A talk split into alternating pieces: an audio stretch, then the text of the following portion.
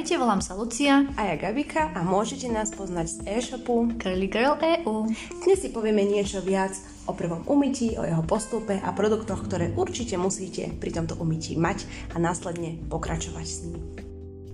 Povedali sme si teda, čo to metóda je, aké má základné pravidlá, čomu sa vyhýbať a podobne. Ako by sme teda mali postupovať pri prvom umytí? Základom je zaobstarať si produkty na prvé umytie, ktorým je sulfátový šampón, ktorý použijeme na finálne umytie, následne kondicionér, ktorý už bude ale vhodný na túto metódu, ktorý môžete používať aj neskôr, pretože silikóny sú už zmyté sulfátovým šampónom a teda vlastne to je začiatok vašej metódy. Ako leave môžete použiť tento istý kondicionér, ale aj nemusíte. A potom už len styling, ktorý tiež použiť ani nemusíte. Stále ale hovoríme o prvom umytí a ako postupovať pri ďalších umytiach si povieme neskôr. Aký je teda postup pri tom prvom umytí a akú techniku zvoliť? Takže úplne prvým krokom a veľmi dôležitým pri začatí metódy je použitie sulfátového šampónu, ktorý neobsahuje už žiadne silikóny a tento krok sa volá finálne umytie. Tento krok slúži na to, aby sme z vlasov umili v podstate všetky tie nevhodné produkty, ktoré sme používali doteraz. Tie, silikóny. tie silikónové akože olejčeky a podobné veci, ktoré sa na, počas dlhšej doby hromadili na vlasoch. Mm, takéto šampóny sa dajú bežne kúpiť v drogérii, sú rôzne lacné alternatívy, keďže tento šampón sa používa len na začiatku.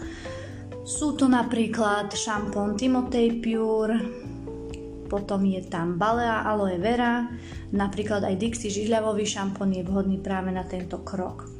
Je dobré si tento šampón odložiť, pretože veľa žien si samozrejme vlasy farby a podobne, alebo sa občas stane, že človek použije nevhodný produkt a tam už znova po použití silikónov musí urobiť finálne umytie, takže je vždy dobré niekde v pozadí ho mať odložený. Rada by som ale podotkla, že aj sprejové deodoranty alebo antiperspiranty obsahujú častokrát silikón a preto dávajte pozor, aby sa pri striekaní týchto produktov nestalo, aby sa dostali do styku s vlasmi a keď tak, tak je tiež potrebné vyčistenie vlasov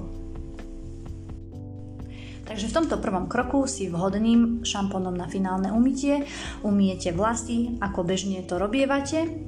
Následne tento šampón celý zmiete a nasleduje krok kondicionér, kde použijete kondicionér, ktorý už je vhodný svojim zložením na použitie pri tejto metóde. Ako ho použijú? No, stačí ho dať do dĺžky vlasov, poriadne rozčesať prstami alebo hrebeňom so širokými zubami. V prípade takých hustých vlasov, ako napríklad ja, ja používam normálnu kefu, ktorá nemá zakončené štetinky tými guličkami. Áno. kúpila som ju v DMK, myslím, a mm, Takže tu sme sa dostali k tomu, v ktorom kroku si češeme vlasy. Ano. Po nanesení kondicionéra naozaj s ním nie je potrebné šetriť, treba, aby boli tie vlasy naozaj pokryté kondicionérom, aby sa ľahko šmíkali, aby tam neboli nejaké zauzlenia, ktoré tie vlasy nejako môžu zlomiť, poškodiť a podobne. V tomto kroku ich rozčešeme. Je dobré vlasy po rozčesaní ešte napríklad postlačať v dlani a podporiť tak vlastne ten ich tvár postlačať v, la- v dlani, ale smerom od končíkov ku korienkov. Áno. A nájdete také video aj na tvojom Instagrame. Áno, určite áno. Ďalší produkt, ktorý ale nie je povinný, je leave-in, teda bezoplachový kondicionér, ktorý môžete použiť aj klasický kondicionér, ktorý ste používali pri rozčesaní vlasov. Áno, pri druhom kroku. Pri druhom kroku. A tento leave-in alebo tento kondicionér vám pomôže extra zhydratovať vlasy. E, je dobré ho naniesť na vlasy vo veľkosti hrášku, postlačať len do dĺžky vlasov. A len do dĺžky, áno, ku, korien, ku Aby končekom. Áno. Ďalším krokom, ktorý ale nie je povinný, je použitie livinu alebo inak povedané bezoplachového kondicionéru, ktorý sa nanáša na končeky vlasov vo veľkosti hrášku. Posláčajú sa vlasy v dlaniach smerom od končekov ku korienku, aby sa podporil ich tvar. A tento produkt nie je povinné použiť, je to na osobných preferenciách. Môžete použiť kondicionér, ktorý ste použili aj v druhom kroku tohto umytia. Ďalším produktom je styling, Keďže ja som si myslela, že mám z začiatku rovné vlasy, tak som styling vôbec nepoužívala. Neskôr som si začala variť ľanový gel a potom som prešla na profi produkty, keďže som videla, že tá podpora vlnenia tam je.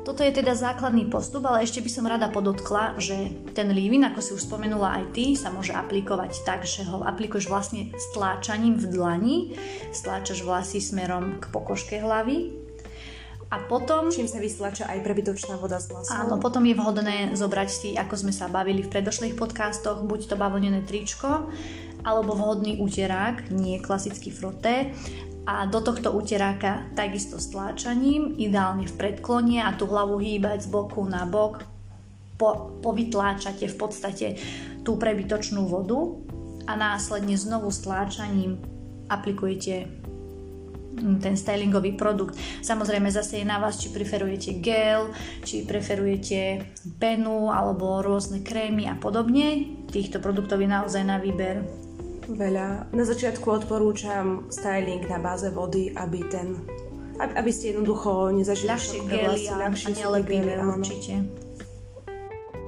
Vlasy potom necháme voľne vyschnúť alebo môžete použiť aj difúzer. Upozornila by som na to, nepoužívajte difúzer non-stop pri každom umytí, pretože predsa len je to teplý vzduch a takisto môže poškodzovať vlasy, takže pokiaľ môžete, najvhodnejšou voľbou je nechať vlasy jednoducho voľne vyschnúť. Čo sa týka častého fénovania vlasov, tak pri podrobnej mikroskopickej analýze sme zistili, že takéto vlasy sú poškodené až natoľko, že sa v nich tvoria štrbiny alebo ryhy. A to sa bavíme o fénovaní s použitím difúzera. Áno. A bavíme sa o mojich vlasoch, bohužiaľ. a bol použitý difúzer naozaj na najnižšej teplote, na tej teplej, najnižšej, aj najnižšia intenzita, bohužiaľ, to je moja skúsenosť s Fenom Dyson. No, dlhodobá. tiež som si nebola nadšená, pretože je síce úžasne kvalitný naozaj, ale myslím si, že pri metóde nie je najvhodnejší. Vhodnejšie sú také tie Takže lacnejšie alternatívy. Preto preto určite, keď môžete, nechajte vlasy voľne vysnúť. A takisto k tomuto ešte poviem, že ja si často všímam aj v skupine, keď píšu, niektoré ženy píšu, že napríklad práve že ten difúzer akoby zdeformoval ich vlasy že majú krajší tvar, že sa krútia v takých tých ruličkách a podobne, uh-huh. keď uschnú voľne a difúzer urobí také tie pokrivené SK a... Áno, áno, hlavne končeky. Tie vlasy sú, ja to volám taký ten, ten pirátsky hák, kapitánsky na konci a niekedy môže byť práve, že difúzer tá horšia voľba určite. Preto je na mieste sledovať svoje vlasy a dať im to, čo im vyhovuje. No a po úplnom doschnutí sa dostávame ku problému, ktorý častokrát vás prekvapí a to je, že na vlasoch sa vytvorí taká tvrdá vrstva a čo s ňou? A častokrát dostaneme také tie správy, že ja nemôžem používať gel, pretože mne z toho ostanú tvrdé vlasy. Majú mokrý efekt. Áno, a keď si tak spomínam na to ja niekde spätne, tak tých mojich tínedžerských časoch, okrem toho šúchania vlasov no. uterákom, tiež som, používala som tužidlo a ja som to ešte akože veselo nosila také tvrdé. tvrdé. Ja si to pamätám. Kto to vedel, že čo s tým? Ale aké hrdé sme boli na tie vlasy. Áno, takže uh, táto vrstva sa dá odstrániť z vlasov bez toho, aby na nich čokoľvek vlastne ostalo. A treba povedať ale, že ich naozaj musíte nechať 100% uschnúť.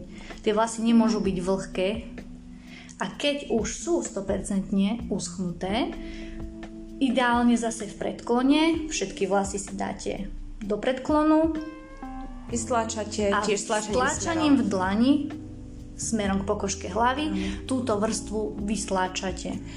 Uh, chcela by som poznamenať ešte, že pri fúkaní difúzerom vlasy ostávajú teplé. Napríklad niekomu nevysuší studený vzduch vlasy. Ja som presne ten prípad. Vlasy si dosuším, vlasy sú vlastne z difuzera teplé. A zdajú a sa? zdajú sa, že sú mm-hmm. 100% suché, popri tom nie sú. Vlasy musia vychladnúť a potom zistíte, či Chvíľu sú vlasy počkáš a zistíš, že oni, oni keď už nie sú teplé, tak ešte sú vlhké.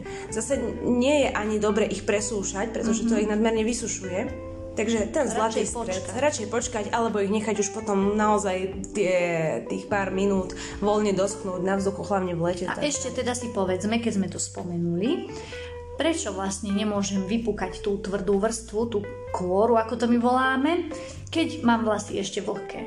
No, pretože tá definícia sa stratí, pramene sa môžu rozbiť a celkový efekt nebude vizuálne pekný. Áno, správne. Tomu vypukaniu z tejto kôry z vlasov Áno. uh, sa stáva, že keď niekoho učím túto metódu, odpozorúvam, že tie vlasy si stlášajú tak, že ich ešte šuchajú medzi tými prstami. A to by sa nemalo robiť jednoducho. A častokrát sa to stáva, že naozaj to tak je. Že jednoducho to... To by tie pramene tak rozdelilo. Áno. A spôsobilo by friš. Nasuchorilo krásne. takže to asi nie. Toto bol teda celý postup pri prvom umytí. Ako môžete vidieť, metóda vôbec nie je zložitá, ako sa môže na prvý pohľad zdať. Tento postup v podstate trvá rovnako dlho, ako keď si umývate vlasy bežne normálne. No a ako teda postupovať pri druhom umytí, keďže tam už sa nebude používať tento šampón na finálne umytie. Celý postup ostane úplne rovnaký, len tento krok číslo 1 sa zmení Takže pri tomto ďalšom umytí prvý krok vymeníme a budeme používať buď jemný šampón na bežné použitie alebo kondicionér.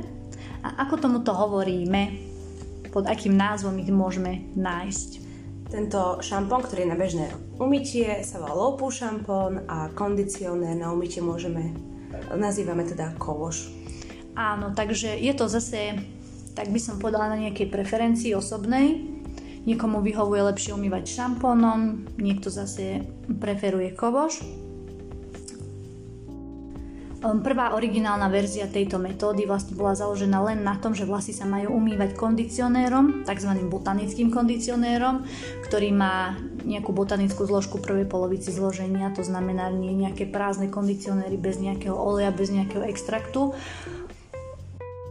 Takže ako som povedala, postup ostáva úplne rovnaký, len v prvom kroku vymeníme šampón alebo kološ. Ďakujeme, že ste ostali s nami až do konca a v ďalšom podcaste si povieme niečo o hydratácii a proteíne, ako udržať rovnováhu medzi nimi, aké sú príznaky, príznaky nadbytku alebo prehydratovaných vlasov a podobne. Prajme pekný deň a počujeme sa na budúce.